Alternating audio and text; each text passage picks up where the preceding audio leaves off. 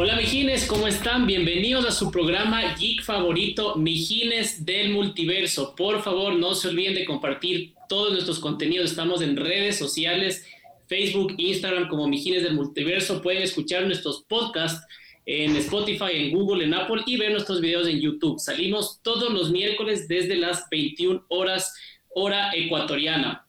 Hoy día recontra hiper emocionado porque tenemos una invitada de lujo. Vamos a hablar de coleccionismo. Ese apasionante hobby que tanto nos encanta, que tanto nos ha costado, pero que demuestra entre muchísimas otras cosas tenacidad, paciencia, eh, perseverancia. Bueno, eh, no quiero adelantarme a todo lo que vamos a hablar de coleccionismo, y antes de presentar a nuestra invitada de lujo, quiero saludar brevemente a mis contertulios, mi querido Ramón, ¿cómo te va? Bienvenido. Muy bien, muchas gracias. Emocionado por, por, porque tenemos otra coleguilla que hemos encontrado en este multiverso geek y, y, que tiene una colección bastante interesante que ya nos irá presumiendo en el buen sentido de la palabra poco a poco ahí se nos a mí me dan muchas ganas ya de hablar de esos hot toys que tiene Así que cool, cool. Me da mucho gusto que tengamos una invitada de este calibre en este espacio multiversal. Exactamente, muy bien. Saludo al cerebro tecnológico detrás del canal, mi querido Poli, ¿cómo te va? Bienvenido. ¿Cómo están, mijines? Bienvenidos a otro miércoles de podcast. Igual, contento, alegre y, listo para, aprender más de, de, la colección de Eddie que estaba viendo en las fotos y en los videos que compartimos, que es increíblemente extensa y sí quisiera conocer algunas historias por ahí de unos muñequillos súper chéveres que vi. Correcto. Estoy contentísimo. Correcto. Yo sé que el Banjo tiene muchas preguntas para Eddie el día de hoy. Mi querido Banjo, ¿cómo te va? Bienvenido, te veo feliz, contento. Buenas noches con todos los mijines y las mijinas del multiverso. ¿Cómo no voy a estar feliz pues teniendo a una invitada de, de tremenda talla y pues contento. Estábamos también hablando un poquito de la vida personal de ella, que es por donde tal vez me guíe yo un poco en las preguntas. Sabemos que es profesional y pues obviamente es una geek más dentro de este multiverso. Encantado de tenerla aquí en esta noche. Eso, eso que tú acabas de decir significa que los geeks tenemos una doble vida. Somos geeks, pero aparte somos profesionales, somos eh, tenemos familia, tenemos amigos, tenemos nuestra vida, no somos ermitaños, no somos unos bichos raros y ya de eso vamos a hablar más adelante. Les presento a Eddie de la Guerra, abogada PhD por la Universidad Complutense de Madrid y actualmente eh, directora general académica de la Universidad Andina Simón Bolívar. Eddie, para mí es un gusto tenerte aquí. ¿Cómo te va? Bienvenida. Hola, muchísimo gusto. Muchas gracias por estar aquí, por esta invitación. Para mí va a ser un honor compartir esta noche. Efectivamente, los coleccionistas tenemos a veces doble y triple vida, pero todas las vivimos bien. Así que un gusto poder pasar una parte de eso pues con ustedes. Qué lindo, qué lindo. Eh, les invito a todos los mijines y las mijinas que nos lluevan con sus preguntas en el live, porque el día de hoy eh, vamos a hablar de coleccionismo, entre muchísimas otras cosas. Eh, yo quiero empezar con la, pregunta de cajón, Eddie, porque eh, estábamos viendo parte de tu colección, porque es imposible verla toda. ¿Qué exactamente coleccionas tú? Uy. bueno, yo tengo todo tipo de colecciones. Eh, una de las más grandes son las Barbies edición de Hollywood. Tengo una colección que se podría decir es muy potente, que pasa desde Marilyn Monroe, Audrey Hepburn hasta Chicas Bond. Entonces hay una colección de Barbies de Hollywood que es, creo yo, una de las más fuertes. Luego está eh, una colección que para mí es muy querida porque es una colección heredada, que es colección de trenes Mercury. Si quieren más adelante se los enseño, los tengo aquí muy a la mano. Entonces son colecciones de trenes eh, muy antiguos y que luego yo también he podido ir adquiriendo eh, trenes de diseños modernos, electrónicos, ¿no? Pero tengo trenes muy tradicionales, de esos que botan un mito, que hacen el sonidito y que son de los años 50. Entonces esa es una colección súper, súper linda. Luego también tengo colecciones de vehículos, vehículos de distintas escalas. Em, eh, creo que las, las más bonitas son asimismo modelos de películas. Entonces ahí también hay una colección súper potente.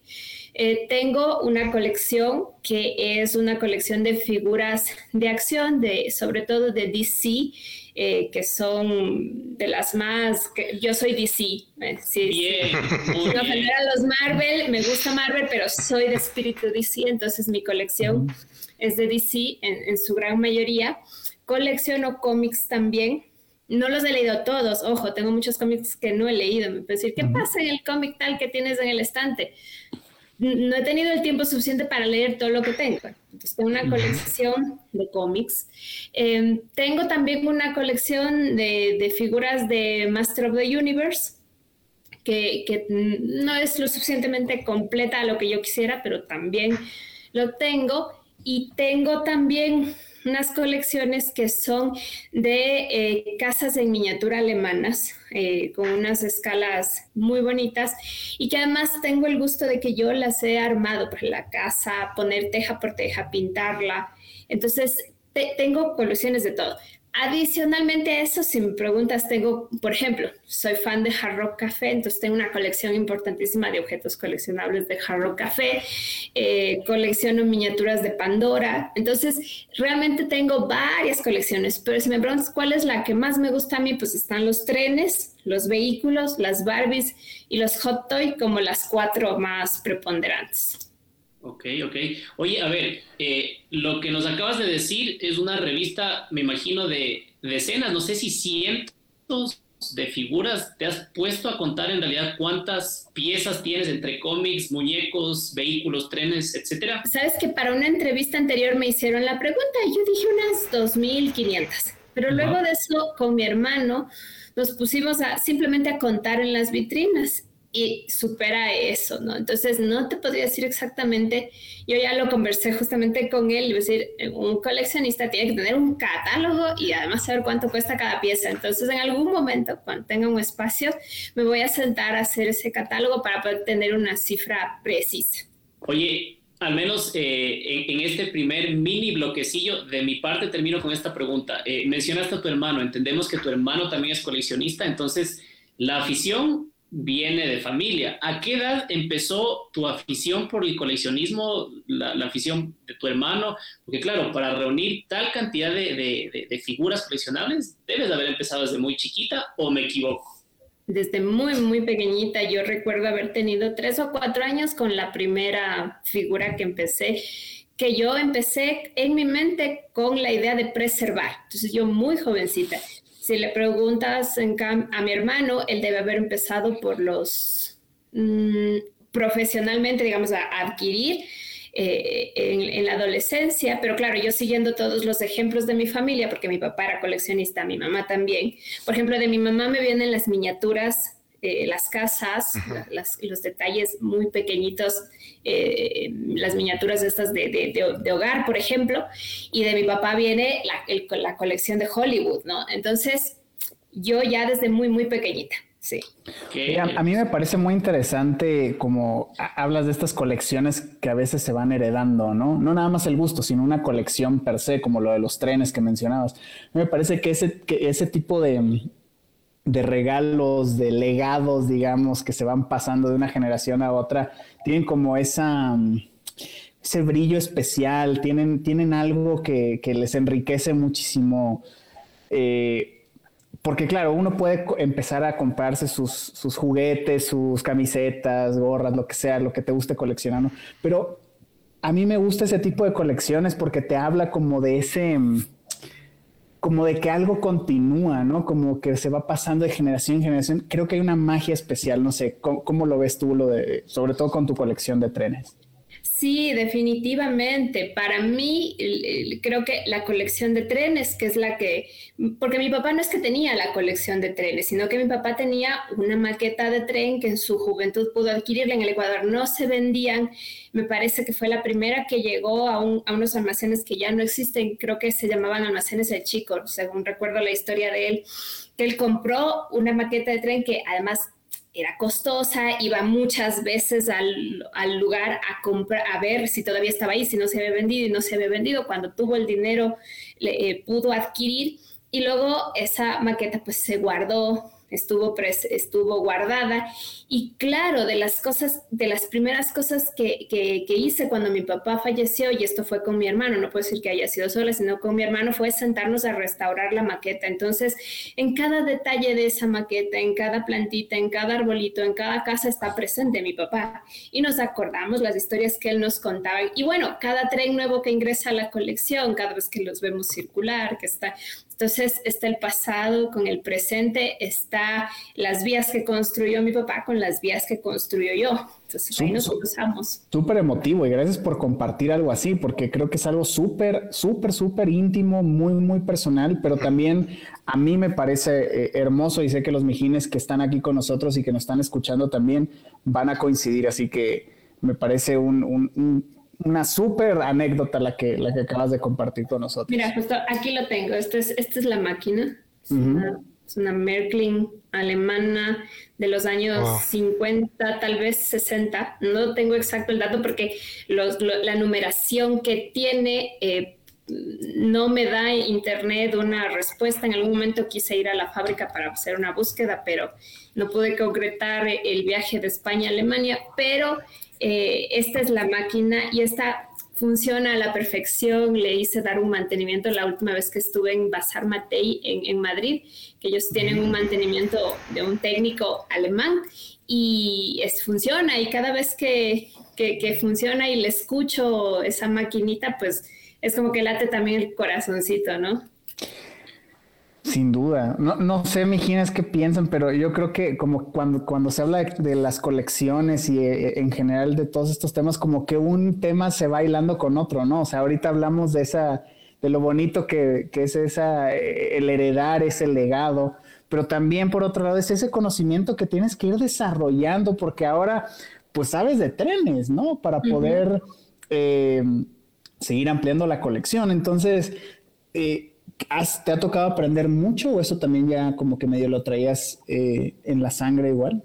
Eh, no, sí, toca investigar porque tú te puedes equivocar al pedir una pieza. Entonces, por ejemplo, eh, si yo quiero adquirir algo que me funcione y que me lo traigo de España y no sea una pérdida de dinero, tengo que saber la escala que es. Entonces, por ejemplo, tuve que aprender mucho de la escala HO, lo que era compatible de los años 50, eh, los transformadores que tenía que utilizar para que las máquinas antiguas funcionen en las rieles nuevas.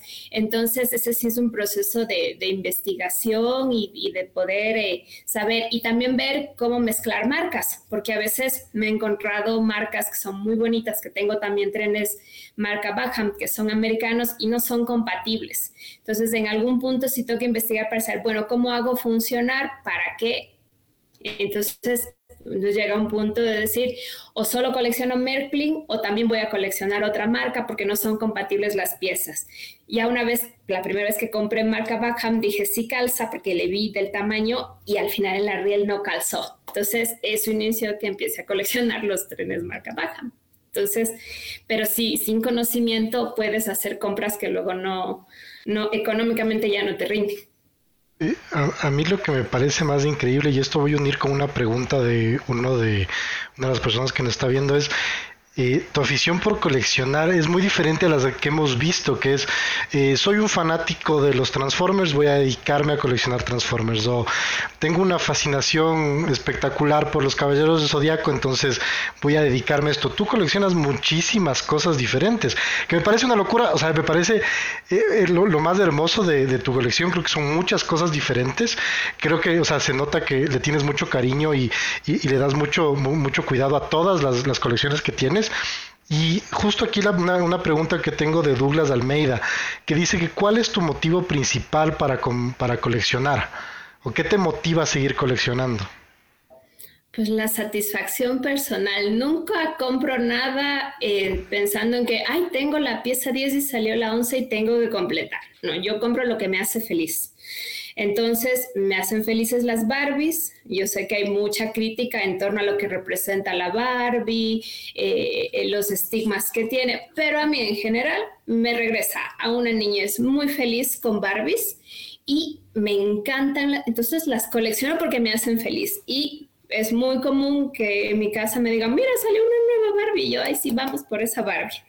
Entonces, ¿por qué? Porque me hace feliz. Entonces, el universo de DC me hace feliz, por lo tanto, en algún momento cuando conozcan, pues van a ver que hay mayor presencia de DC en mi casa y así, y lo mismo. Entonces, cada vez que adquiero algo es porque me hace feliz. Por eso es que mm, yo creo que mi colección de Hot Toy es muy bonita, pero no es cuantitativamente cientos de piezas, sino las que a mí me hacen feliz y las que creo yo que lucen bonito en mi vitrina. Entonces, básicamente es lo que me hace, me genera sentimientos positivos. Fíjate, fíjate que qué interesante lo que acabas de decir, Eddie, porque eh, tú te dejas llevar por lo que a ti te gusta y decías que no, no te encuadras en una estructura como si lo hago yo, por ejemplo, porque soy obsesivo, compulsivo con el tema de las estructuras, de decir, ok, tengo que terminar esta colección, tengo que terminar todo este tiraje de cómics, todo este tiraje de libros, y hasta que no lo haga es como que entro en ansiedad. Y fíjate, dentro de una misma comunidad chiquitita aquí de cinco personas geek, tenemos dos eh, motivaciones distintas para coleccionar, pero súper válidas. Créeme que a mí me gustaría tener la soltura eh, que tienes para coleccionar lo que te gusta y lo que te hace feliz, pero no puedo, no puedo. Dios mío, ayúdame. Justo, justo quería saber, o sea, ¿nunca te ha pasado, en cambio, que dices, por decirte, te encantó y te comenzaste a, a comprar muchos muñecos de cierta colección o de cierto tema y dijiste, me está faltando este, y es de este y, es y no se vuelve una obsesión? A ver, se me convirtió un poco en, obsesión porque fui muy fanática de la Arrowverso, todas las series de Flash, Arrow, eh, de DC. Y claro, me faltaba Flash. Entonces eh, viajaba constantemente a Madrid por el tema del doctorado y me visitaba todas las tiendas hasta encontrar. ¿Pero por qué? Nuevamente, soy fan de Flash. Entonces me pasó eso en particular pero yo compenso lo, obsesivo compulsivo en el trabajo, porque ahí soy muy obsesiva compulsiva, mi escritorio no, le, no hay un solo papel para despachar, en eso soy muy obsesiva compulsiva, pero en el coleccionismo eso más vale es lo que me relaja. Entonces, okay. pero sí tengo algo, sí tengo varios toques. Y ya, ya, que entraste en el, en, el, en el, campo DC, yo estoy seguro que el banco tiene un montón de preguntas respecto de DC, porque es fanático de Batman y especial. Por si no lo habían notado. por los 40 Batman que tiene atrás. Un poquito, un poquito recalcitrante, porque es, es, hasta intransigente para debatir. Eh, es un poquito tóxico, un poquito otra cosa. así. Eh, bueno, Eddie, eh, pues escuchándote todas las, las, historias, pues realmente creo que llegas al corazón de todos los mijines. Eh, tienes historias muy buenas. Yo quería hacerte, bueno, una pregunta que es muy corta de responder, tal vez que sería cuál para ti es el mejor Batman o la mejor versión de Batman representado. En, quizás podamos decirlo en live action, el mejor actor puede ser Batfleck, puede ser a lo mejor Christian Bale o por ahí eh, Adam West. Y la parte segunda de mi pregunta es, si tú disfrutas, no sé, tal vez eres de las personas que antes de la pandemia iban a los estrenos de las películas, llegaste a hacer alguna vez cosplay o alguna cosa así. Sí, hacerlo.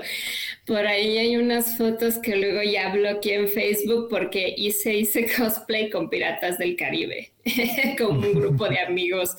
Eh, y cada Halloween en mi casa hay, o sea, yo soy pagana, celebro Halloween con todas las de la ley, entonces aquí hay muchos, muchos trajes y muchos disfraces que voy cambiando sobre Batman. Tengo el corazón dividido yo, porque mm, eh, me gusta Adam West, sí, pero yo me divido entre Christian Bale y, Ben Affleck. Yo no le tenía fe a Ben Affleck, la verdad. Cuando, cuando salió Ben Affleck no, no le tenía fe. Realmente dije, no, nadie puede ser mejor que Christian Bale. Em, pero en el contexto de el Superman, que es mi favorito, que es el de Henry Cavill, eh, calza perfecto la interpretación de Ben Affleck. Entonces, en ese universo que es el mío, porque yo soy Henry Cavill al 100%, en ese universo Ben Affleck está súper bien y me encanta la preparación. Ahora no, no, quiero que nadie se enoje, pero lo veo a Pattinson que le falta tanta energía, que no, no no le pone voluntad, le falta color en el rostro, no lo sé. Y comparo con estos dos grandes y digo, ojalá le vaya bien, porque quiero que le vaya bien. Eh, amo, amo a Batman, ¿no? Pero sí, e, es entre que Christian Bale con su trilogía estuvo muy bien, pero Affleck también es, tiene una partecita de mi corazón DC lo que, lo que no tiene eh, Pattinson en color lo, lo compensa con escarcha y por eso brilla, brilla como vampiro. claro. No, Va a ser eh, difícil sacar eso de la mente. Sí, pero, pero sabes que Eddie es de las nuestras. ¿Sabes por qué? Porque el Banjo y yo somos enfermos de Ben Affleck. Mucha gente, como dices tú, no le tenía fe. El tipo la rompió porque físicamente es, es un animal, es un animal y es Batman físicamente Sí, nos da pena mucho que no haya seguido con el proyecto de Batman, pero esperemos, esperemos que en el futuro se pueda retomar eso. Y yo sí quiero decir que le tengo fe a, Robert Pattinson y le puse mi fichita ahí porque creo que va a callar muchas bocas y espero que así sea, porque eso esperamos todos los fans finalmente, ¿no es cierto? Eso es lo que queremos. Sí, exactamente. Sí, sí. Y hay rumores, y hay rumores. No lo sé. Sí. un poco. Ah, y, entre paréntesis el tema de Henry Cavill. ¿Qué niño, niña, abuelito, abuelita, mujer, hombre no ama a Henry Cavill? Así que estamos contigo también, Eddie. Es obvio eso. Así que, Todo ama a Henry Cavill. Todos amamos a Henry Cavill. Y nada más recuerden, hay rumorcillos por ahí que los vamos a estar analizando el domingo en Gaceta Cometa. Así que, mijines, no se lo pierdan todos los que nos están escuchando. Todos los domingos estamos lanzando un pequeño noticiero de las noticias geek más importantes de la semana. Excelente. Em, no sé si antes de seguir con preguntas nuestras para Eddie, porque tenemos bastantes, eh, nos ayudas Ramoncito con comentarios de los mijines y las mijines que están conectados. Clarariras, por aquí te están chuleando mucho la colección que tienes de lo que se alcanza a ver y lo que han visto eh, en las fotografías que estuvimos subiendo. Por ahí Edison de la Guerra dice saludos y felicitaciones. Em, nuestro querido Josué Landa dice, ¿quién de niño no tuvo un tren así? Sí, la verdad es que yo, bueno, yo, yo recuerdo mucho tener un par de trenecillos, nunca fue mi afición principal, pero sí me acuerdo de tener un tren. Por ahí Didi dice, saludos a mi estimada profesora Eddie, qué hermosa afición, no se olvide de la colección de juegos. Ya vamos a hablar de eso un poquito más adelante, seguramente. Por ahí dice eh, Javier Sedeno, así es, lo principal y primordial es lo que te hace feliz. Roberto Mena, yo tengo esa obsesión con Funko Pops, creo que hablando de lo de ser de completar, digamos. El TOC, Dice, tengo más de 130. Sé que no son los muñecos más perfectos, pero es una adicción. Pues mira, si te hace feliz y... Te hace feliz. Y estás tranquilo y o lo que pasa es que, o sea, ¿qué tal que si lo hace feliz, pero a cambio de eso no come Roberto? cosas, Espero que estés comiendo Roberto, por favor. los Funko les voy a enseñar unos que están junto a mí cuando trabajo. Oh. Mars Attack. Sí, este es, este, este es uno de Marcianos al Ataque que de hecho le encanta a mi mamá y por eso lo tengo.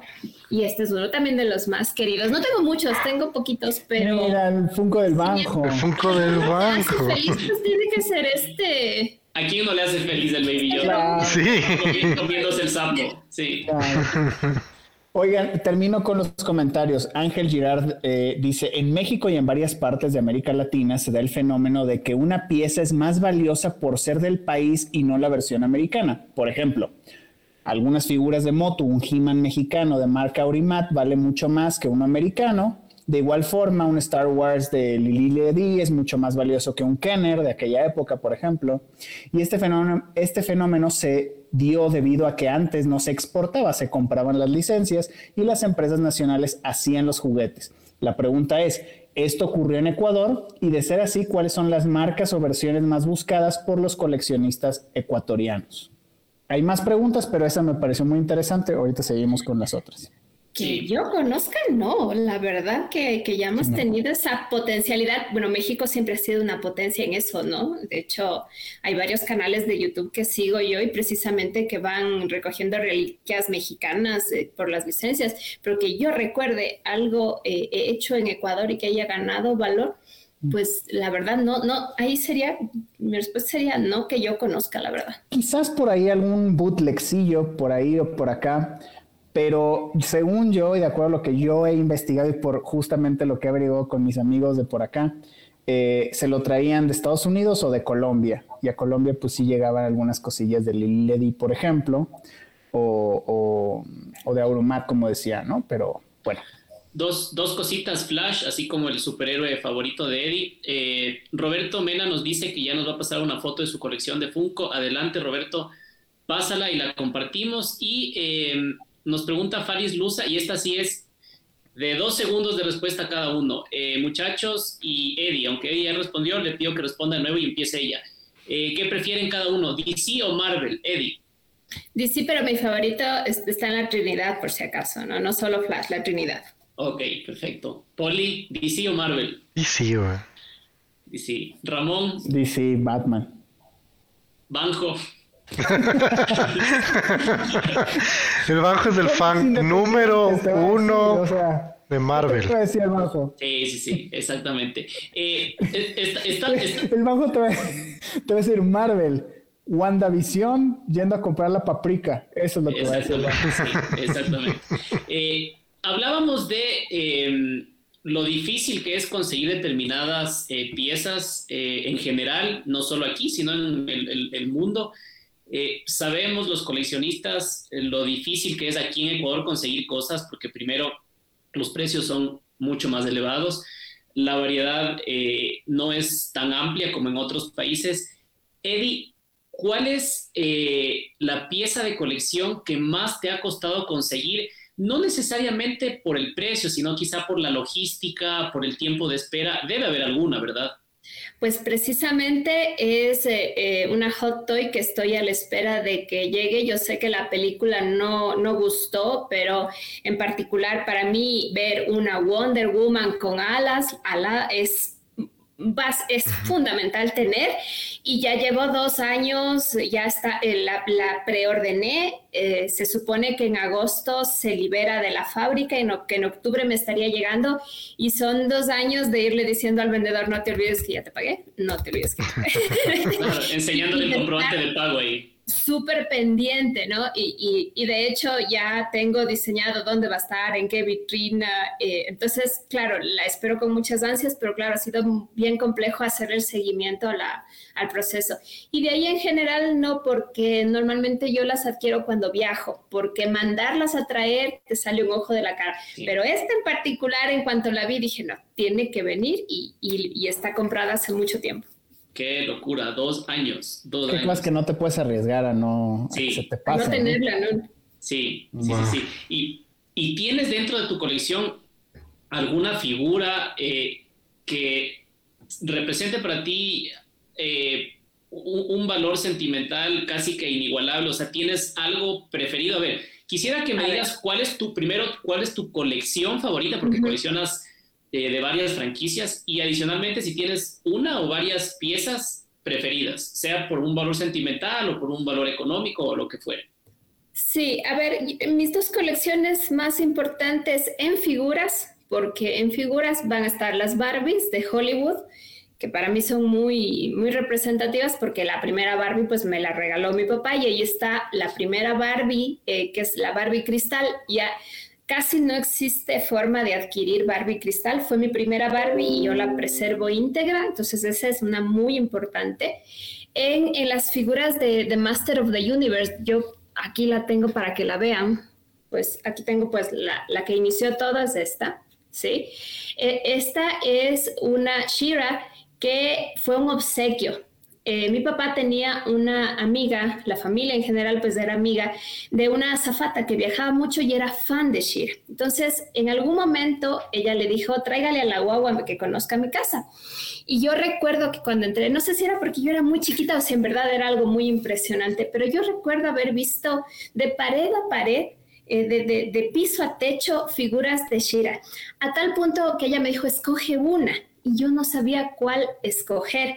Y escogí una de las más altas y recuerdo que utilizó una escalera para bajarla. Por eso tengo esa, esa memoria.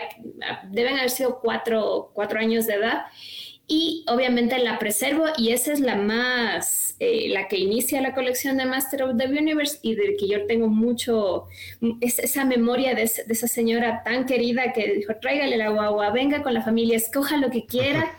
Entonces, esa. Qué buena onda que te regaló esa pieza así de su colección, ¿no? Porque me dijo, la que quiera. Yo no le diría a ningún niño que conozca. Te iba a preguntar Jamás, güey. Te iba a preguntar eso. retribuirías, ¿Retribuirías tú a alguien aquel favor que te hizo la señora hace años o no? Tengo ahijados, pero se les comprará todo nuevo. claro, claro. oye, yo tengo una pregunta rapidísima hablando de Motu. ¿Te gustó la nueva serie de Netflix? ¿Sí o no? ¿Por qué? Rapidísimo. Todavía no veo, no he tenido tiempo. Entonces, podemos invitarla a un próximo programa para debatir sobre eh, Masters of the Universe Revelation. Ah, no, perdóname. Estoy súper confundida. Sí, sí, sí, por supuesto. Y sí me gustó. Ya. Por favor. Yo sé que hay fans de He-Man que están súper molestos, pero me encanta a mí la búsqueda. me, me, parece bien que haya un giro. Eh, yo sé que hay esta, esta posición de que se debe preservar intacto, pero a mí me pareció muy respetuoso con el pasado, con su giro. Entonces, sí, la verdad es que sí, sí, sí. Perdóname que te entendí mal y al principio dije, no, pero sí, claro, sí la vi el mismo día del estreno. Claro, como Me encantó la búsqueda de, de, de, no sé, de algo totalmente diferente. Y me encantó ver Evie ese cambio. No sé, me, concentré más en los otros personajes. Sí. Era justo lo que hablábamos acá en, algún debate que hicimos, que en realidad, claro, hay un río de interpretaciones, hay un río de gente que está a favor, otro en contra, pero hay que disfrutar. Si te gusta, adelante. Si no te gusta, ok, busca alguna otra cosa que te guste y punto. No sufran, no sufran, muchachos. Eh, exactamente. Ah, ¿Sabes qué me faltó en la pregunta anterior? La otra figura. Sí, la, mi otra favorita, que es este Superman que ustedes lo ven aquí. Eh, ese Superman es uno de los 10 mejores hot toys de la historia. Entonces, ese, ese vino a mi familia por mi hermano. Eso lo adquirió él, pero pues, ahora está aquí y Edison no te voy a devolver. y mensaje al aire y en vivo, así que ya quedó grabado, no le va a devolver. Fuertes declaraciones el día de hoy. Oigan, otra pregunta. Muy generoso, él está contento de que esté. otra pregunta de aquí de los mijines que nos hacen. Dice, pregunta para todos, ¿qué prefieren? ¿Vintage o las versiones actuales? Por ejemplo, ¿prefieren un Batman súper detallado de ahora o un clásico de, de esta serie de Superpowers, ¿no? Un Caballero del Zodíaco noventero o uno de los nuevos de estos Myth Club. ¿Les parece rápido empezando por Eddie? Vintage. Vintage. Ah, pero, pero esa figura es nueva. Sí, o sea, a ver, es que no, no, no, podría decantarme. Yo a mí sí me gusta mucho el detalle físico, ¿no? Mientras mayor precisión. Entonces, pero... Te encantan los hot toys, o sea, de ley te gusta el detalle. Eh, mi, mi Jay Garrick, de, que es súper vintage, lo amo. No, me, no, no lo cambiaría por una figura actual, por más por, más precisión que tenga. Yo creo que depende. No, no, te podría decir que me decanta así radicalmente. Eh, a mí sí me gusta el detalle y me quedo con lo moderno. Ah, definitivamente, sí. Vintage. Vintage. 100%. Banjito. Vintage, vas a decir. O sea, yo en lo mío, pues sí, voy a buscar siempre las figuras más, más, más, más viejas que me recuerden a mi infancia, pues mejor todavía. Pero nunca sacas de la caja, ¿verdad? No, uh, ahí, ahí estás entrando, vamos, vamos a empezar. En, terrenos, en terrenos fangosos, porque justamente, justamente debatíamos con los mijines hace unos días si hay o no hay que abrir las colecciones de las cajas. Eddie, Eddie, nos has enseñado que tienes algunas fuera de caja y otras dentro de caja. Quiero que me respondas si se tiene o no se tiene que abrir una caja cuando eres coleccionista. todo lo que tengo fuera de caja es lo que conceptualmente se puede. Un hot toy hay que sacarlo de la caja. No hay otra forma de exhibirlo y la caja no pierde valor. Pero una caja que destruyes para poder sacar la figura es una locura sacarle, por más que tenga manitos intercambiables. No, no, para mí no tiene sentido. Y las que tengo abiertas son porque fueron de niña, las jugué. Y por, lo, por eso están fuera. Pero si en este momento adquiero una Shira y me viene de caja de 1987, ni loca la abro, ¿no? No se abre, ¿no? Pero esa es una vintage, pero si te compras una, no sé, la Evelyn nueva de Mattel que acaba de salir de, de Motu Revelations, ¿la abres o no la abres? Tampoco saldría de la caja, ¿no? Tampoco. Wow. Ramón, bueno, aquí, aquí yo te digo, el Poli y yo somos, eh, digamos, partícipes de que hay que abrir, hay que disfrutar, hay que, tocar el, el, el, muñeco, hay que sacarle la cabeza, no, no, así. Pero el, el Ramón, súper eh, cerrado, decía, no, no se pueden abrir las cajas. No, no, no, yo no dije eso, todo lo contrario. Si hasta te peleaste con nosotros. No, para nada, mira, mira todo lo que tengo atrás. Yo digo depende, yo digo depende, no, no, no, estás equivocado. Yo coincido mucho con los hot toys. Y, para abrir ciertas cosas, si son vintage, yo sí creo que ya no vale la pena abrirlo. Pero si son cosas nuevas, por ejemplo, Star Wars Black Series, da lo mismo que lo abras o no. O sea, eso muy poco probable que vaya a acuñar demasiado valor por el hecho de la figura per se. Quizás si es una edición especial o algo así, ahí puede ser. Pero yo digo, depende. Yo, yo, tengo una pregunta para Eddie. Eh, en función de la explicación que nos dio de por qué no abre las, las, cajas. Eh, ¿Crees que el coleccionista eh, deja los objetos dentro de la caja porque eventualmente piensa venderlos a, futuro y quiere que adquieran o vayan generando un poco más de valor económico?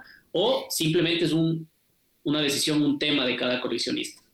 Ah, ah, es que hay dos tipos de coleccionistas, el que lo hace por ocupación para tener eh, actividad económica y ese obviamente lo preserva porque sabe que pierde valor al dañar la caja, al quitarle tan solo ese sellito transparente de seguridad. Entonces, ese coleccionista sí lo guarda porque mantiene y quiere que crezca el valor económico, pero también está el otro coleccionista que lo preserva intacto por el valor de la pieza en su conjunto, aunque no piense venderla. Entonces, creo que hay de los dos tipos.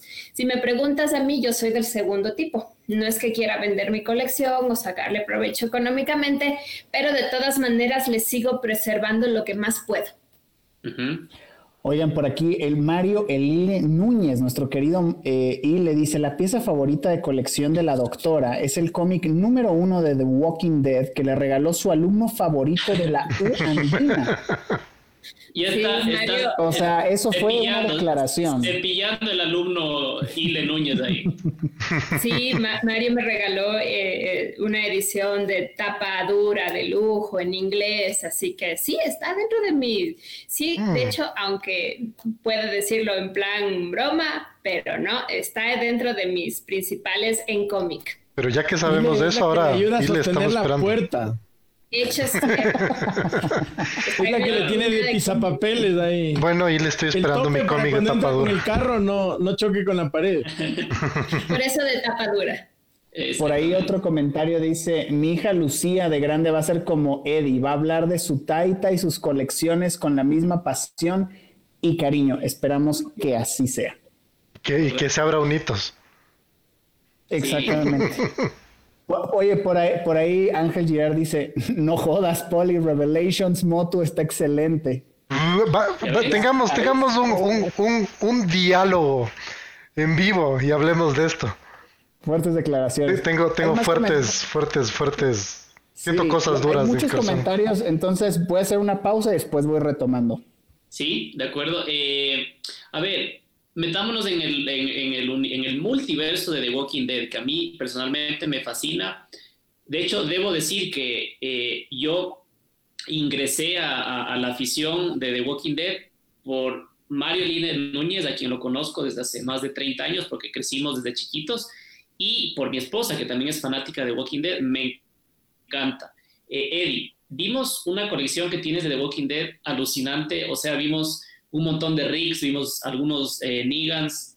Cuéntanos un poquito sobre tu colección de figuras de The Walking Dead. Me imagino que también tendrás cómics entre, entre esos, el, que te regaló eh, Mario, por ejemplo, ¿verdad? Sí, efectivamente. Bueno, esa es una colección que en general a mí me gusta mucho. Las piezas no son particularmente precisas, eh, no es de las mejores que tú puedas ver, em, pero en general a mí me encanta la serie. Em, las últimas temporadas no han sido de lo mejor, pero siempre me gustó eh, la narración de la serie, el rol de Rick, como una sociedad que se destruye empieza con liderazgos que en algún momento son liderazgos tipo dictatoriales y luego pasas a formar democracias.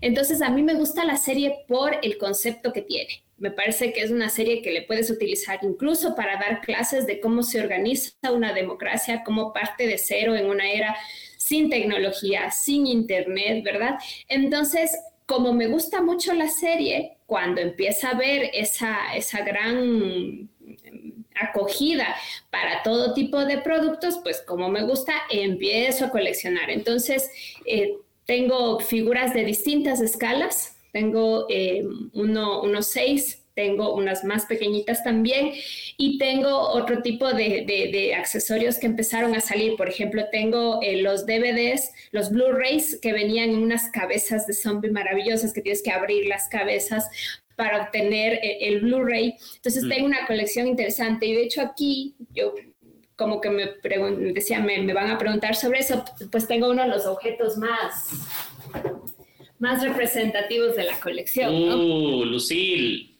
¡Qué maravilla! Que este es uno de los objetos que, claro, muchas personas vienen y me dicen, déjame ver, sácalo de la caja. Y, no topes, no topes, no déjalo. sí. Banjo, jugamos a The Walking Dead, yo soy Negan y tú eres Glenn. ¿Te parece? oye, oye, y a ver, eh, dijiste, a ver, metamos un, poquito en, el tema de la serie aprovechando que te gusta. Las últimas temporadas puede que hayan tenido un declive, pero a, mí me parece que hasta que aparece Alfa, Alfa, Alfa y Beta, me parece que ahí otra vez la serie despega. No sé a ti qué te pareció, porque claro, en un, punto como que sí se vuelve un poquito monótono. Comparto contigo eh, el hecho de que es una serie a la cual se le puede exprimir estudios de política, de sociología alucinantes, eh, de acuerdo 100%, pero ¿te ha gustado cómo están terminando la serie? Porque finalmente ya la última temporada se viene en, poquito tiempo. ¿Te gusta o, no, o te ha dejado decepcionada? No, no me decepciona en, términos generales, pero claro, si eres un purista y quieres que pase eh, lo que pasa en el cómic y vas viendo cómo van muriendo ciertos personajes que en el cómic hasta ahora están vivos, entonces eh, llegas a un punto en el que dices, te separas y dices, no es el universo que yo conozco si te gusta el cómic. Entonces, creo que por ahí hay una distancia. Luego también pasa que hubo un cambio en los tiempos. No sé, los capítulos tenían mucha más acción, mucha más emoción. En seis minutos eh, tenías una gran cantidad de acción y ahora tienes, puedes tener los mismos seis minutos de relleno. Entonces, un poco como que me desgasto y es como que antes no me quería despegar, no podía interrumpirme nada, estaba en mood, no estoy para nadie y ahora, claro, me pasa que me puedo hasta levantar para ir a traer algo de comer y no me importa si me pierdo un par de minutos porque está lento. Entonces, eso como que me disgusta un poco. Y claro, la salida de un personaje como Rick, que es el líder que ha construido todo, como que te, da esa caída. Pero luego empiezas a ver un Negan que se torna muy interesante. Entonces, por ahí te vuelves a enganchar. Pero yo, yo esperaría que tenga un cierre decente Ninguna, ninguna temporada cierra con el mismo nivel de popularidad y de aceptación que cuando empieza. Eso es normal. Pero yo esperaría que tenga un cierre decente. Sí, sí, de acuerdo. Eh, muchachos, preguntas, no sé si de la gente o comentarios o seguimos con nuestras preguntas. Por, aquí hay un par más. Hay una muy interesante de Falis Lusa. Dice, yo tengo una pregunta para el poli que me ha quitado el sueño en las noches. Fuertes declaraciones.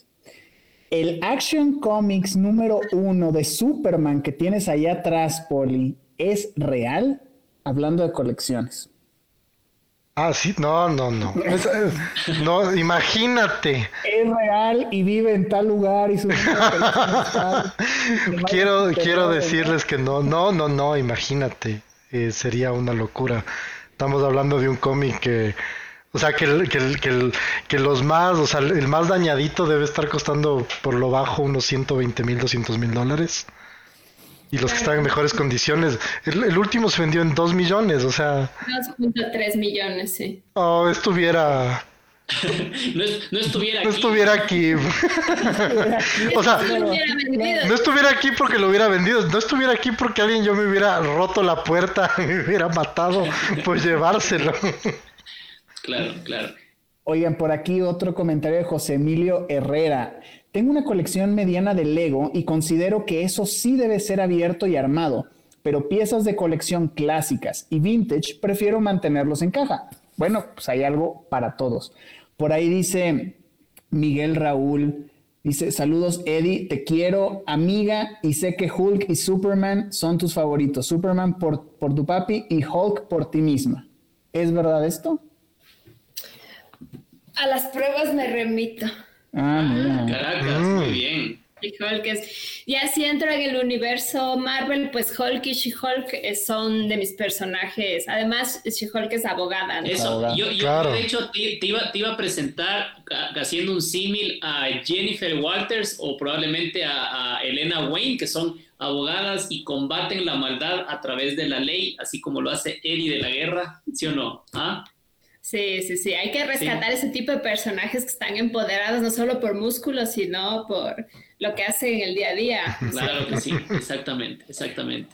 Oye, por aquí Falis Luza dice, si fuera real, haciendo referencia a tu cómic, Poli, eh, le sacaría todo el Ecuador de la pobreza.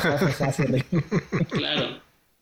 Eh, por ahí una pregunta de Ángel para Eddie. Dice, si por algo tuvieras que ceder o perder toda tu colección menos una sola pieza, ¿con cuál te quedarías y por qué?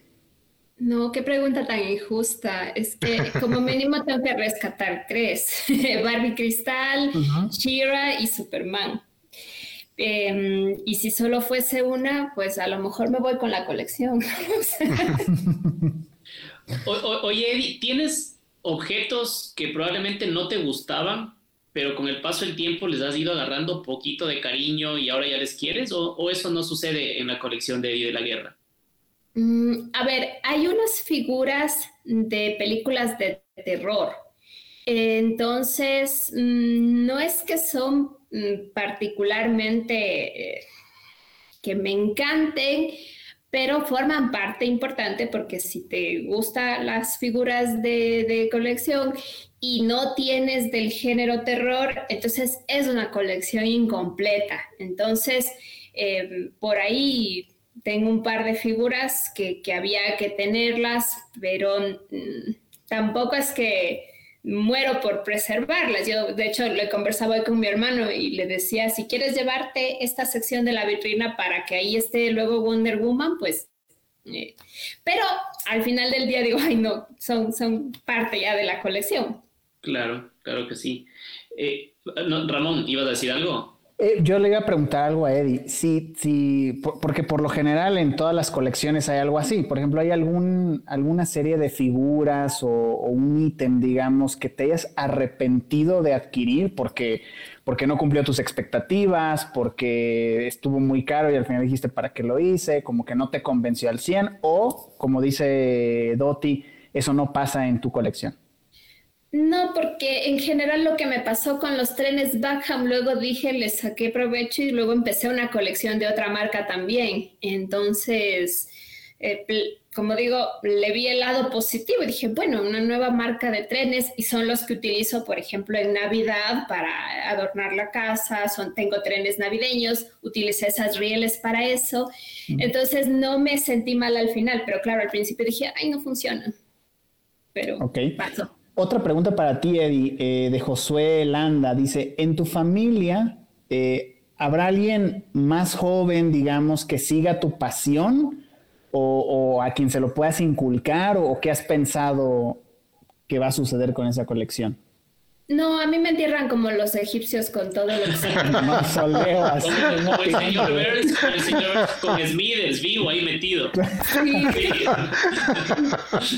no, yo creo que la, opción sería que cuando yo no esté realmente sea administrado, no sé, me gustaría que se, se, arme un fideicomiso, que se pueda obtener recursos y apoyar alguna fundación, sobre todo de ayuda animal, porque soy animalista. Entonces, creo que ese podría ser un posible futuro, ¿no? Pero así en general ver que hay alguien de la siguiente generación que pueda continuar, por el momento no, no. Entonces, yo me llevo a dar lo que pueda. Okay. Yo, quisiera saber alguna anécdota, eh, Eddie, de alguna peripecia o no sé, via crucis que eventualmente pudiste haber pasado por conseguir algo en alguno de tus viajes o se te quedó alguna cosa en un tren, no sé, algo así súper loco con alguna cosa que hayas querido comprar, alguna anécdota así muy, muy, muy particular. Bueno, em, yo recuerdo que en aquel momento, cuando yo estaba más o menos en el 2013 en España, este, habían unas figuras que no había en, las tiendas regulares, que había que buscarlas eh, en, muy lejos. Entonces, tomé un tren que salió del centro de Madrid más o menos hora y media. Y claro, cuando me bajé del tren, ya saliendo de la estación de metro, ya todo estaba en chino, eh, direcciones, letreros. Entonces empecé a perderme. Claro, y para cuando llegué a la tienda, eh, fue una sensación súper rara porque mm, creo que no entraban mujeres a la tienda. Y eso, eso es lo, lo, raro, porque no es una anécdota chistosa fue una sensación de que todo el mundo dejó lo que estaba haciendo para ver quién entraba, qué hacía, qué escogía. Me sentía que me miraban, entonces me sentí realmente muy incómoda. Compré lo que tenía que comprar, salí muy, muy rápido con una sensación de que me estaban observando y, regresé asustada. Eh, y claro, cuando llegué y revisé las cajas, eh, habían estado vacías, o sea, me vendieron fakes y claro, me dio miedo regresar a, protestar y, no, y me quedé con unas cajas que habían sido falseadas y las figuras no estaban. Ah. Esa es una anécdota que se puede decir negativa, pero claro. Eh, en la página web decía que lo tenían en stock y, claro, es la única experiencia que te, que te, puedo decir. Y claro, esa sensación de que te están observando, yo creo que es porque soy mujer y creo que me estafaron también por ser mujer. No, y, es una experiencia negativa no solo por la estafa, sino por la experiencia fea que tuviste. En realidad yo me quedaría más con eso, porque es una sensación. Sí, porque fue la sensación de que me observaban y de que eh, no pude hacer una compra libre. Sí. Sí, eso fue. Yo les tengo una anécdota que también tiene que ver con Mario Lile Núñez, quien frecuentemente nos sabe acompañar en estos programas.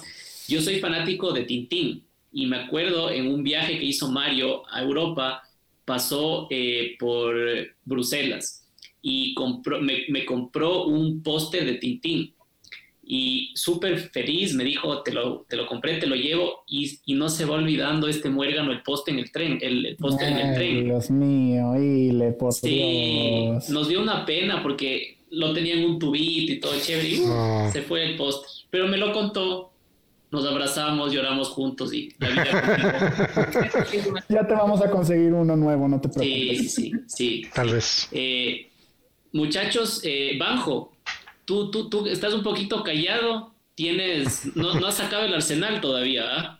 atentamente escuchando, no hay, no hay ningún arsenal que sacar cuando tenemos una invitada que va en línea y en tono con todos los gustos de los mijines.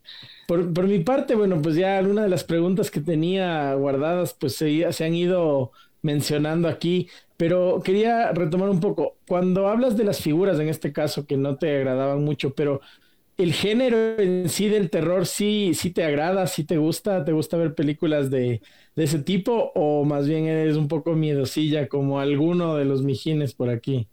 No soy miedosa, pero en general creo que hay situaciones de estrés a las que no me gusta someterme. Entonces, por ejemplo, ver películas donde se torturan animales, donde hay sacrificios, donde hay cosas, no me causa satisfacción. Donde torturan personas, donde se meten con niños. No entiendo e, ese morbo por aterrorizar niños. Entonces, no es un género que particularmente disfruto. Entonces, normalmente yo veo las cosas igual que con la colección, veo las cosas que me hacen sentir feliz. Entonces, como digo, hay ciertas cosas donde hay violencia de género, donde están ahí persiguiendo mujeres para violarlas, asesinarlas, les gusta. E, e, eso a mí en particular yo no lo disfruto. Entonces no es particularmente mi género, pero sí hay experiencias de terror que he vivido por la emoción propiamente. por ejemplo, en Halloween me encanta ir a las casas de terror, en, eh, he estado en Los Ángeles, en Orlando, en Madrid. Entonces, por la experiencia per se, pero no por sentir adrenalina, sobre todo, por, sentir el susto. Oye, Pero Walking Dead tiene un poquito de todo lo que acabas de mencionar, ¿no? También. O sea, y, te, y, digo, y lo coleccionas y te gusta y todo, ¿no? Entonces, para toda regla hay una excepción, Ramón. Sí, exacto. No me gusta Chucky, pero tengo un muñequito de Chucky muy bonito. El muñequito es lindo, pero no me gustan las películas. Pero lo tengo porque el muñequito es lindo, es tierno. pero, se viene la nueva serie, esa sí es de te has de interesar. Hay, que darle una oportunidad a la nueva serie de Chucky. Eh, eh, eh, Eddie, pero sí te gusta el cine. Sí, sí. Sí. ¿qué, qué, género es tu género favorito en el cine? O no sé si quieres mencionarme tal vez directores que te gusten. Bueno, entramos en, un, entramos en, un, terreno simpático. Yo produzco y conduzco un programa que se llama Música, Cámara y Acción. A eso quería llegar. entonces, eh, los géneros, si tú me preguntas, eh, el de terror es el que menos me gusta y, el drama, eh, la ciencia ficción en general. Son varios géneros los que no me gustan, em, pero por ejemplo, dentro de los que no me gustan está la, digamos que el género romántico fresa, pero el drama di tú un estilo Nicholas Spark llevado a la pantalla, sí me gusta. Eh, me gusta mucho lo que el cine clásico. Eh, realmente sí, tengo una categoría ahí, unas categorías que disfruto mucho. El cine de superhéroes, sé que no a todos les gusta, aquí nos gusta, pero otros dicen superhéroes, pero yo le encuentro eh, el arte, le encuentro el, el valor agregado de los superhéroes. Entonces hay muchas, muchas categorías que que, me gustan y disfruto mucho de las bandas sonoras. Entonces, más que decirte directores como Spielberg, te voy a decir como Hans Zimmer, Hans Zimmer. Ajá, Hans Zimmer, James Horner. Eh, o John Williams. Sí, obviamente Williams, pero también otros compositores. Entonces disfruto del cine y disfruto de la música de cine. Soy adicta a la música de cine y ahí está otra de mis colecciones las bandas sonoras de las películas. Tengo una gran colección de bandas sonoras en CD. Entonces, ese es otro de otra de mis pasiones. ok, y, nos, mencionabas que tenías un programa, ¿verdad? Un programa donde tratas qué tipo de temas, eh, dónde te puede escuchar la gente, en qué horarios, y, y claro, cuéntanos un poquito más sobre esto. Chévere, Música, Cámara y Acción es un programa de la radio de la Universidad Andina Simón Bolívar, donde yo trabajo. Eh, la radio se llama Voz Andina Internacional. Tiene ahí una parrilla de varios programas. Dentro de los musicales está Música, Cámara y Acción. Eh, el, programa gira en torno a hablar de las películas y de su narrativa a través de la música. Hay programas que están, están dirigidos a los directores, hay programas que están dirigidos a las actrices, a los actores y hay programas que están dirigidos a los personajes. Entonces, por ejemplo, tengo programas que están dedicados eh, no a Sylvester Stallone, sino a Rocky están dedicados no a Harrison Ford, sino a Indiana Jones. Y también tengo programas que están dedicados a actores, actrices, productores, compositores. Entonces, por ejemplo, tengo programas sobre James Horner como compositor y tengo programas sobre Audrey Hepburn como actriz. Y entonces en cada programa eh, voy describiendo películas, voy compartiendo eh, eh, anécdotas de las películas y voy compartiendo las partituras y les hablo de las partituras, del tipo de música, em, qué tipo de, de canciones se han compuesto específicamente para las películas o qué temas se han pagado derechos para incorporarlos a la banda sonora. De eso va el programa, está disponible en internet en www de Internacional y también se puede encontrar a través de eh, Spotify, ya está disponible en podcast y hay algunas plataformas, pero si buscan música, cámara y acción, lo googlean, les va a salir Universidad Andina Simón Bolívar y ahí están todos los podcasts en histórico. Y eso me parece increíble y un temazo que podrías compartir con los mijines en algún otro programa, porque es algo que da para muchísimo, muchísimo que hablar. La música, las películas, hay, hay, hay, películas que, que, sin su música se caen, o sea, es la, la música es la mitad de la película. Es que solamente pensemos en Harry Potter y en las notas mágicas, las notas musicales que evidencian la presencia de la magia. Sin eso, no es la misma historia. Para nada. ese, es una de, ese es uno de mis gustos particulares, disfrutar de las bandas sonoras. La, música es parte fundamental del cine. Y solo para hablar, por ejemplo, de un caso reciente de una película que nos, eh, nos digamos, a, a, nosotros sí nos, nos atañe porque tiene que ver con, con, con el universo de DC eh, que es la música de la película Joker con Joaquín Phoenix. Es alucinante eh, de esta eh, compositora islandesa, Hildur Gonadotir, que, o sea, la, la, la, película tiene una carga emocional desde el minuto uno hasta el último minuto, pero adicionalmente la música la vuelve muchísimo más emotiva. Entonces, desde ya quisiera comprometerle a Eddie para que nos haga un espacio en algún otro programa para hablar de soundtracks de música en este, en este podcast porque sería un tema súper lindo y espectacular con alguien que sabe del tema. Por supuesto, con mucho gusto. Ya en algún momento saldrá una noticia, estoy organizando una especie de concierto, estarán invitados, les avisaré. Wow. Entonces, cuenten que ya una, una invitación anticipada. Ya, Muy bien. Muchas gracias. Buenazo. Muchas gracias, Eddie. Oigan, yo tengo una pregunta volviendo un poquito al coleccionismo, Eddie. ¿Qué franquicia no coleccionas pero que te gustaría coleccionar? Mm. Que dices, mm, tengo ganas como de meterme al mundillo, no sé, muy inventar, de Transformers, ¿no? Porque me gustan los vehículos. Pero, pero no, es demasiado grande y no sé, o estoy inseguro, o ya empecé, o no sé. A ver, lo pienso, lo pienso. La verdad es que creo que he empezado de todo lo que me gusta. Em, Transformers es muy interesante. La verdad es que recuerdo haber tenido Transformers de niña, pero no he avanzado en esa colección, la verdad. O sea, ahora que lo dices, pues se me despierta la idea. ya, le dejaste una semillita. Algo que aún no empiezo, no. no, no. Oigan, yo me quedé con una preguntita que desde que comenzó el programa la quería hacer, pero estaba tan interesante la conversa, se me quedó ahí botada. Pero es, yo veía en las fotos que nos habías mandado que tienes igual colecciones de carros. Y obviamente me quedé enganchado el Max 5, el Eco One, eh, tienes eh, Batimóviles. ¿Tienes algún carro que sea tu favorito? Digas, este es mi, mi carro favorito de colección. Porque eso es algo, por decir, te, digo, yo soy muy poco de, de, coleccionar cosas, pero si algo coleccionaría, serían carritos de ese tipo, porque me encantan.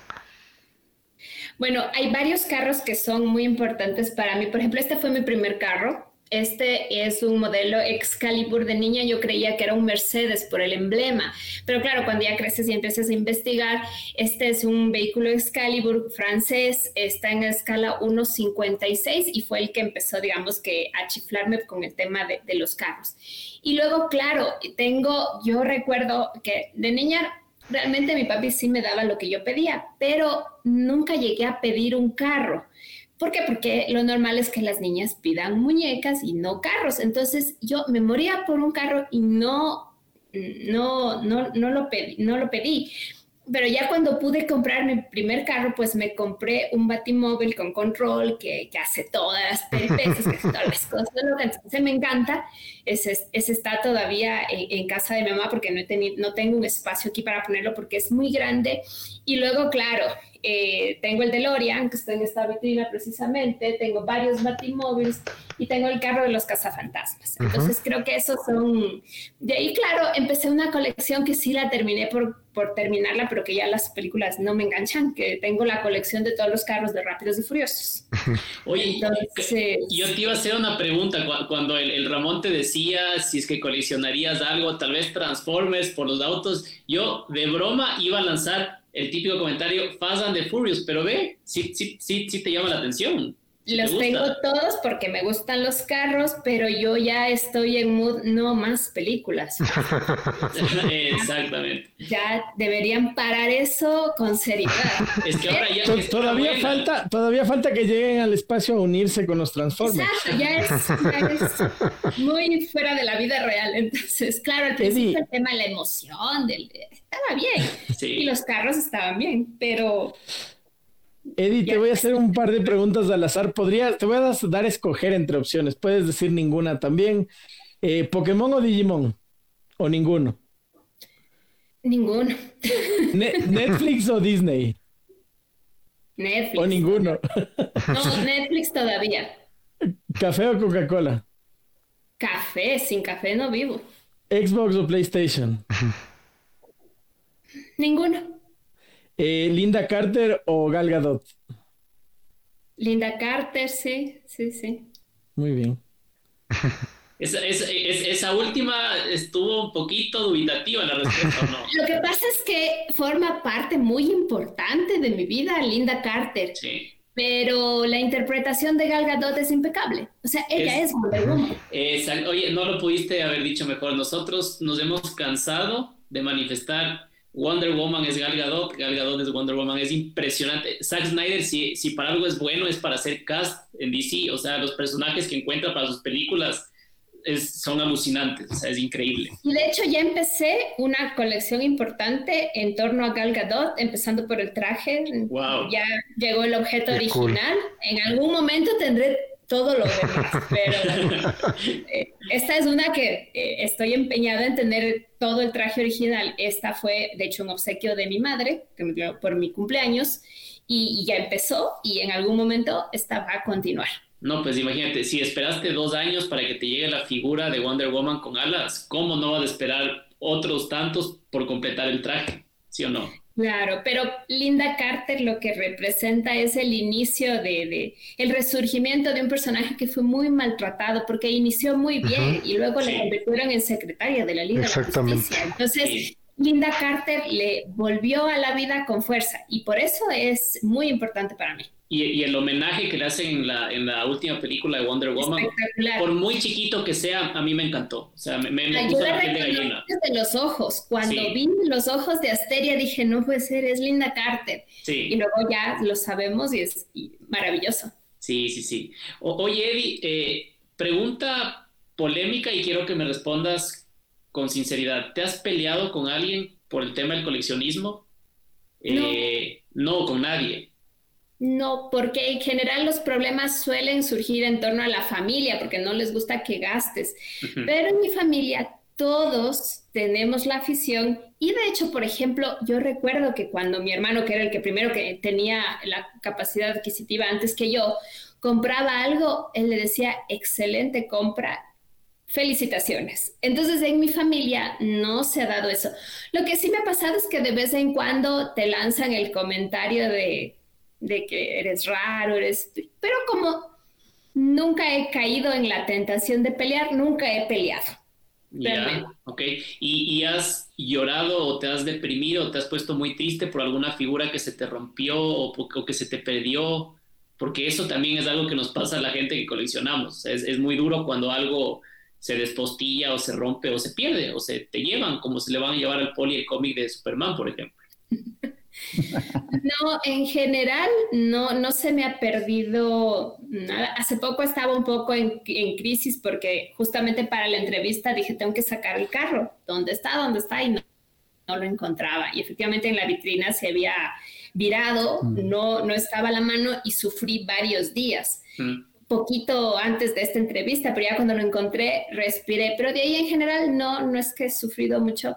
Lo que sí es que se me acaba de escapar un objeto que no me da la capacidad económica para comprar en este momento, que es un reloj de Wonder Woman, eh, marca Invicta, que me, acaban de ofrecer y dije, está fuera de mi alcance. Y si hay algo que no hago, eso sí es endeudarme a lo loco.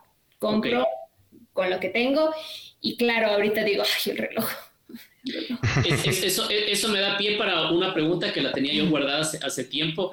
Eh, ¿Algún objeto platónico que no sea, bueno, hablaste del reloj de Wonder Woman, pero algo, algo el, el, objeto que quieras y que por A o B no lo puedes tener de alguna manera? ¿Existe o no? Superman de Henry Cavill, escala 1 a 1. Hay uno en Madrid impresionante que ha estado ahí en, en varias ocasiones en exhibiciones y claro, tener uno de esos poderoso de esa altura con esa pinta, pues secuestrar a Henry Cavill. Eh, eh, ese, ese, es mi sueño, estás confundido, ese es el mío. Claro. Yo quiero a Henry Cavill. Claro. Sí. Tengo un Henry Cavill que también está ahí junto a Christopher Reeve, ¿no? Pero una escala uno a uno sería... Secuestrar y encadenar a Henry Cavill. Claro. Pobre muchacho, lo que... Pobre muchacho, sí. Oye, Eddie, otra pregunta. ¿Cada cuánto haces una limpieza de tu colección? Porque eso es una de las cosas como el lado oscuro del coleccionismo, ¿no? El, polvo, que es el enemigo número uno. ¿Cómo, ¿Cómo le mantienes adecuadamente a tu colección? Bueno, todas las vitrinas eh, que tengo han sido mandadas a hacer. Entonces, todas las vitrinas eh, hemos tenido la previsión de solicitarlas con cobertores internos para evitar que se entre por, rendijas el polvo. Entonces, ahí hay un mayor control. Pero claro, hay varias figuras que están por fuera y que siempre el polvo eh, llega y entonces mm, tengo ahí más o menos unas cuatro o cinco brochitas de distintos tamaños y creo que una vez al mes paso, ¿no? Para darles mantenimiento. Pero en las otras sí tuve ese, ese ejercicio de previsión de tenerlo cubierto. Ok. Oye, ¿y cuáles, cuáles son algunas marcas, además de Hot Toys, obviamente, eh, favoritas que te gustan? O sea, que dices, no sé, por ejemplo, voy a inventar NECA, me encanta porque el nivel de detalle y no, eso, no son tan exageradamente caras. Mattel, Hasbro, y de los artículos de mi infancia, Fisher Price. Tuve los primeros objetos Fisher Price que llegaron al país, entonces en juguetes infantiles esa es mi marca, pero Mattel en general eh, por las colecciones que tengo. Por aquí hay dos preguntas más para Eddie. Por un lado, Gaby Álvarez dice, Eddie, ¿dónde y cómo compras tus coleccionables? Y por otro lado, Miguel Zumárraga dice, eh, saludos, Eddie, ¿nos puedes recomendar quién te ayudó con las vitrinas que te mandaste a hacer? El dato de las vitrinas tenía que buscarlo. Si quieren, luego entro al, sitio y, les doy el dato porque son mandadas a hacer eh, a pedido. Entonces, eso sí. Y la otra, la primera pregunta se me escapó por contestar la de las vitrinas. ¿Dónde consigues mayoritariamente tus figuras? Verán, las colecciones de trenes en general, antes había una tienda aquí en el Ecuador que se llamaba Hobby Shop. Hobby Shop cerró por temas de aranceles, era muy caro traer, entonces cuando viajo a España adquiero en Bazar Matei que tiene estos artículos alemanes de muy buena calidad. Las casitas en miniatura, eh, hay una tienda en el centro de Madrid, precisamente en Plaza Mayor, que te trae de Valencia los objetos en miniatura hechos en Valencia, entonces yo compro ahí. Y luego ya todo lo que sea DC, Hot Toy, Mattel, todo eso en Estados Unidos en, los viajes, ¿no? Entonces, eh, a veces eh, lo compro yo o a veces pido a alguien que me dé comprando. Eh, usualmente es mi hermano porque él es el que sabe de coleccionismo, sabe de precios, a él no le van a vender exageradamente. Entonces nos ayudamos mutuamente con la colección y usualmente es con viajes. Rara vez he comprado algo aquí realmente, porque aquí es muy costoso y usualmente eh, a veces lo consiguen en buen precio y te quieren ver la cara. Claro, eh, suelo tener la calma de ir y buscar yo misma y comprar. Eh, yo tengo una pregunta que considero oportuna e interesante para Eddie, ahora que hablaba de que colecciona también discos de soundtracks de películas.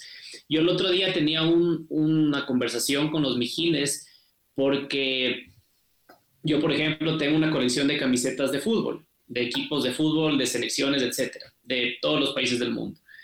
Y les decía yo, a mí me encanta poner mis camisetas porque las disfruto, porque las siento y siento que si las tuviese en una vitrina seguramente voy a estar amargado y voy a decir, oh, no me lo puedo poner. ¿Qué pasa? De hecho, también colecciono eh, discos de música. Soy músico aficionado y tengo una afición loca por comprar CDs. Eh, no me gusta descargarme música digitalmente y creo que tú más o menos estás sintonizada en la misma frecuencia que yo. Los discos de música que tú tienes, ¿los escuchas, Eddie? O sea, ¿los pones en el, en el, en el toca CDs o están guardados ahí? Sí. No, los escucho. Hoy en la mañana estaba escuchando el concierto de Esta casa no está en venta de, de Bon Jovi. Sí, los escucho.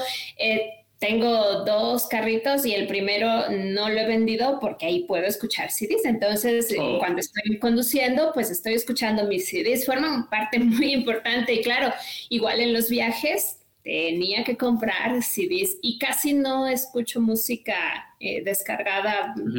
No, no es mi estilo.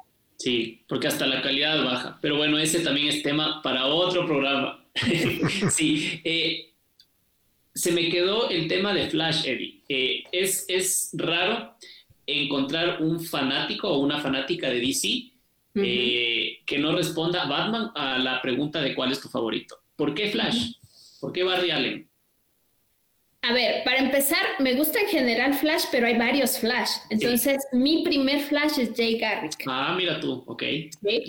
Eh, soy fan de Jay Garrick. Y luego Barry Allen, yo, yo creo que con sinceridad todos los personajes que tienen la capacidad de hacer lo que les plazca por su propio interés, como por ejemplo regresar en el tiempo para salvar a tu madre y luego te das cuenta que no está bien porque afectas a todos los demás y tomar la decisión ética de hacer lo que es mejor para los demás y no por ti, entonces me parece que es un personaje ético y por lo tanto hay que respetarle y quererle.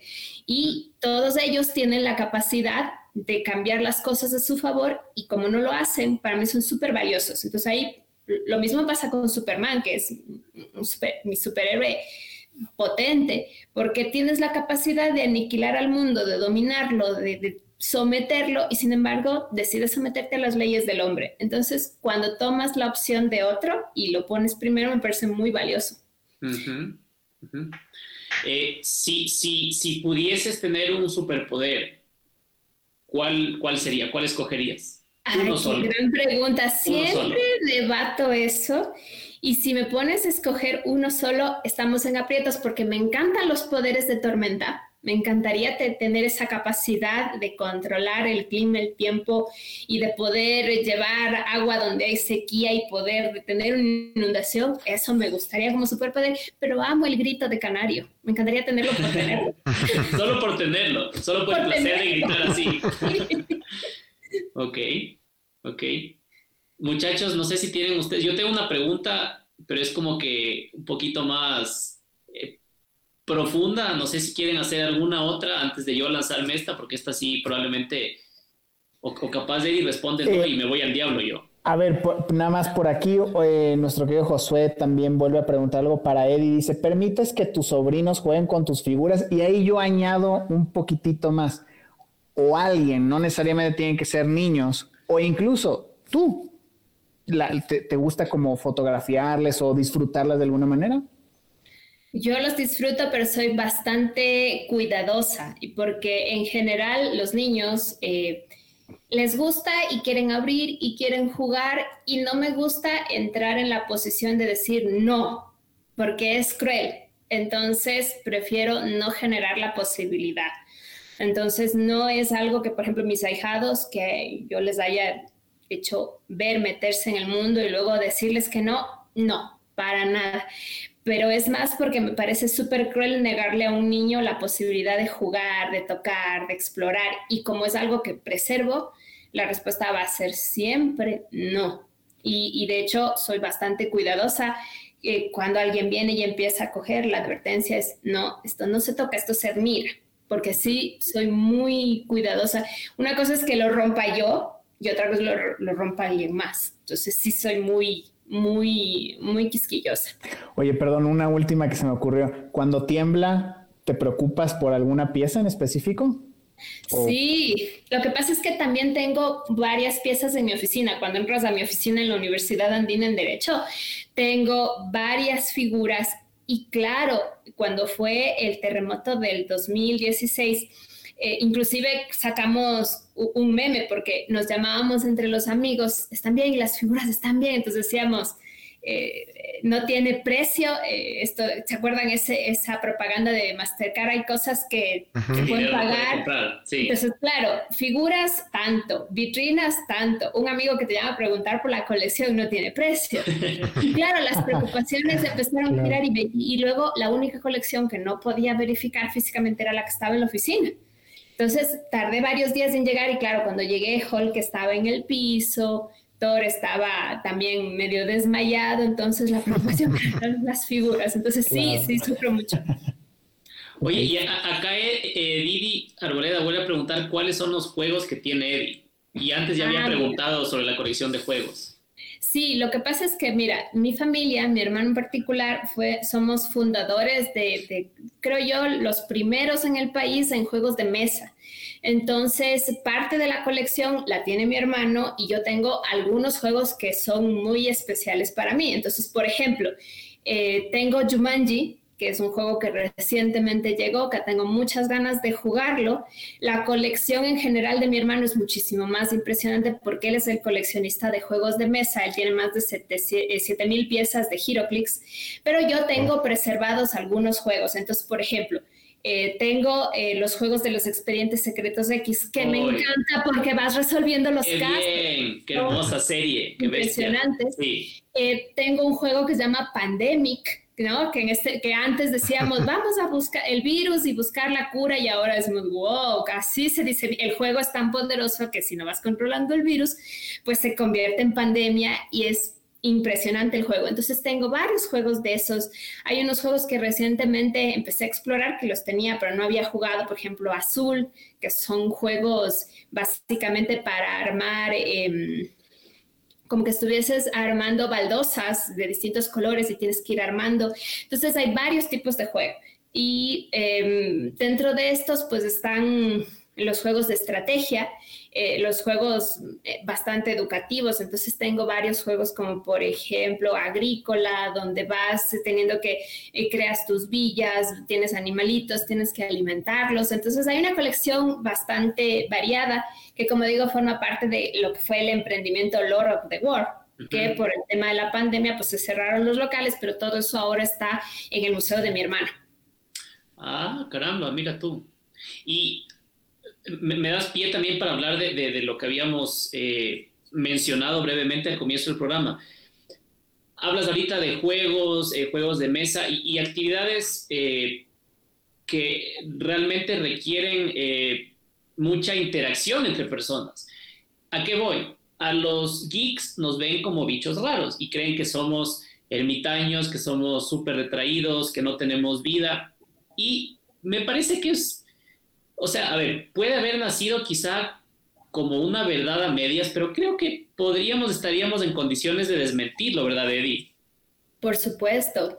Son estigmas que hay que ir superando, porque yo, por ejemplo, cuando hablamos de cómic, todo el mundo cree que el cómic es literatura básica para niños.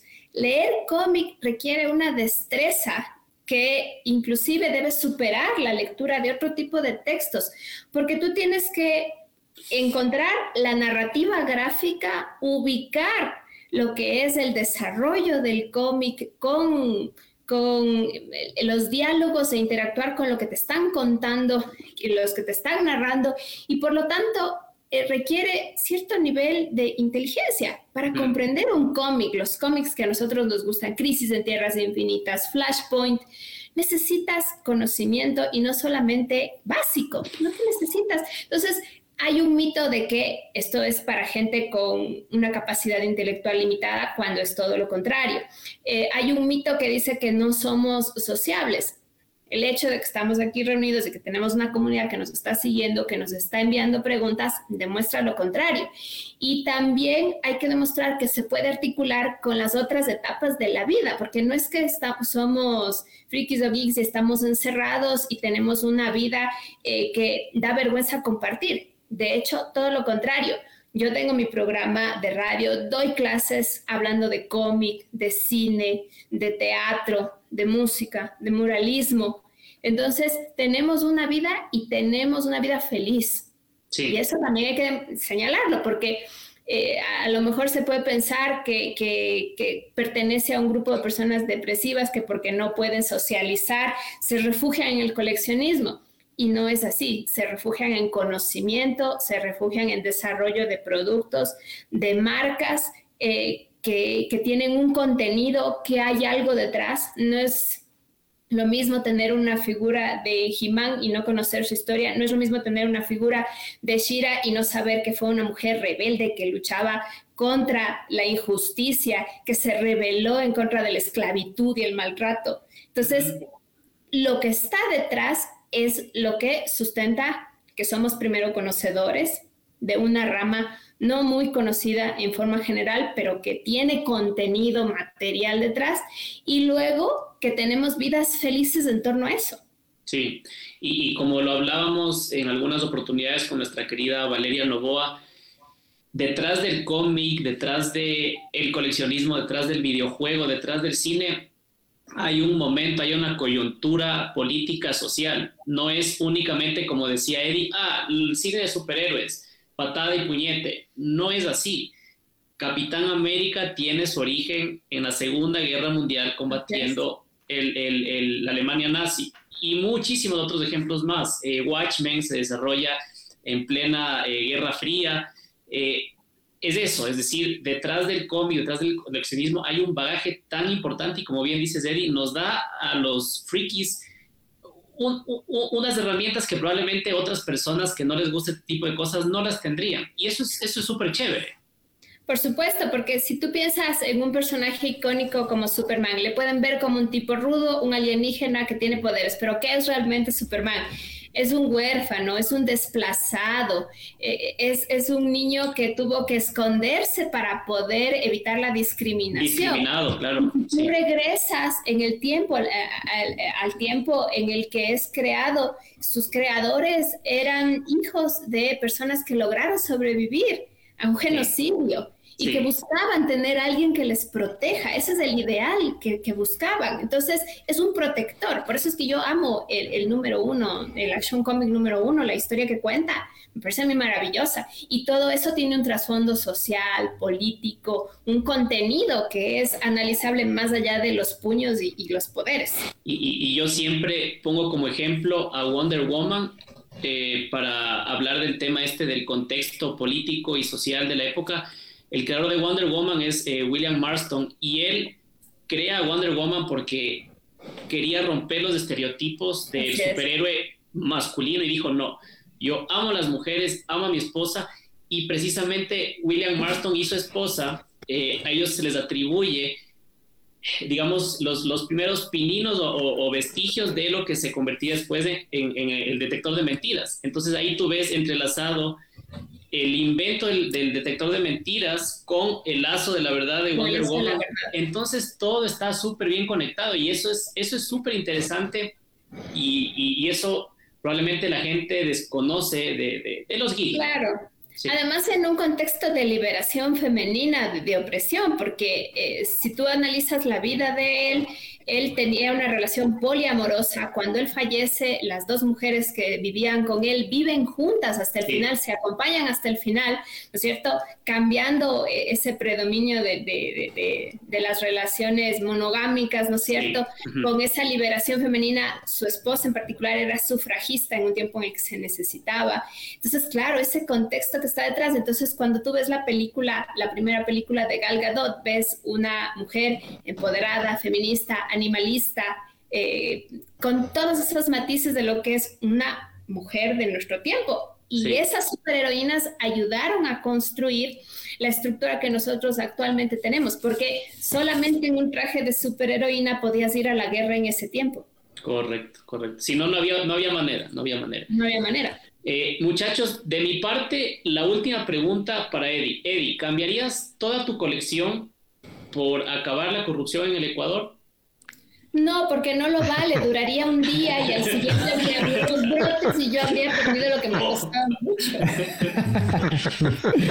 Eddie, ¿crees que es fácil regalarle a un coleccionista? Es decir, por ejemplo, hablemos de Wonder Woman.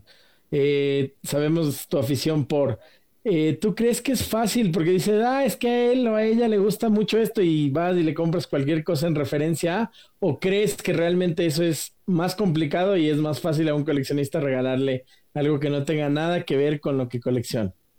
Depende si lo hacen desde el cariño o lo hacen para impresionarte. Si lo hacen desde el cariño, cualquier pieza es válida. Pero si lo hacen para cancherearte de que te conseguí esta pieza tan especial y tú dices, mira que ya la tenía, entonces yo creo que desde el cariño se acepta cualquier figura que aporte porque viene con afecto, con cariño, entonces está muy bien. Pero sí puede haber alguien que quiere impresionarte y luego para eso necesita conocerte, conocer tu colección, con qué figura iniciaste, en qué número estás y para eso pues necesitas mucho conocimiento. Si no tienes ese conocimiento de la persona en general y de su colección, puedes traer una pieza que no va a sumar. Pero como me ha pasado a mí en general, todo ha sido con cariño, con consideración, con respeto, entonces todo tiene un, bonito valor en mi colección, incluido ese Walking Dead de mayo. Ese que utilizas para poner las ollas calientes. ¿no? les creas, Mario, no les creas. Está en un lugar especial aquí con el resto de por ahí. colección de Por ahí. Por ahí. la bodega. Por ahí. Eh, bueno, yo ya hice mi última pregunta. No sé si Ramón y Poli tienen una última pregunta, porque hay una última pregunta de Didier Arboleda aquí en el en vivo. No, no, para Si nadie más tiene, vamos a cerrar con la, con la pregunta de Didi. Dice, última pregunta para Eddie. Si se estuviera acabando el mundo y tuvieras que escoger entre un libro de derecho y un cómic, ¿cuál escoges y por qué? Pues escojo un cómic, me voy con el Action Comic número uno si lo tuviese y si no, con Kingdoms Come. El derecho es una profesión que yo amo muchísimo. Soy feliz con mi profesión, pero el cómic forma parte integral de mi vida, así que me voy con un cómic. Excelente, excelente.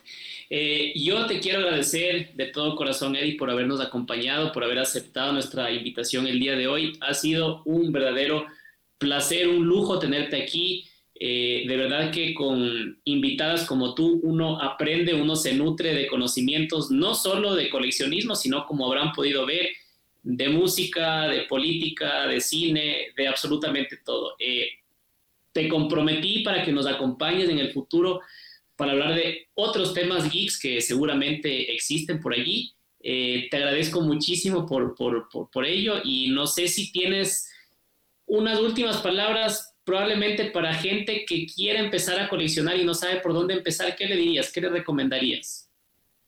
Tal cual, que empiecen por aquello que cuando lo vean les cause felicidad. Ese primer objeto va a tener un valor impresionante y va a ser el que recuerden así, con ese cariño que yo recuerdo mis piezas. Entonces, empezar por algo que les haga feliz, que les llene de emoción y luego de ahí, pues el consejo que yo sí doy en general es que sea con mesura y en la medida de las posibilidades. No llegar a un punto de que vale más una pieza que, una necesidad en casa, no, que sea mesurado, que sea, y porque así se disfruta más. Si uno está pendiente de la tarjeta de crédito y que no te alcanza, creo que lo más importante es que te haga feliz y por lo tanto también que, que lo disfrutes sabiendo que duermes tranquilo porque lo tienes cubierto. Creo yo que esas dos cositas. Muy bien, muy bien. Eh, mijines, mijinas, empiecen a coleccionar cosas, permitan que esta comunidad siga creciendo, que no se pierda esa linda tradición, ese hermoso hobby del coleccionismo. Muchísimas gracias por acompañarnos el día de hoy. Nos vemos la próxima semana. Cuídense mucho, no hagan locuras. Y Eddie, nuevamente, muchísimas gracias. Muchas, muchas ha gracias. Ha sido un gusto. Que tengan una feliz noche. Gracias. Chao. Bye. Chao, chao.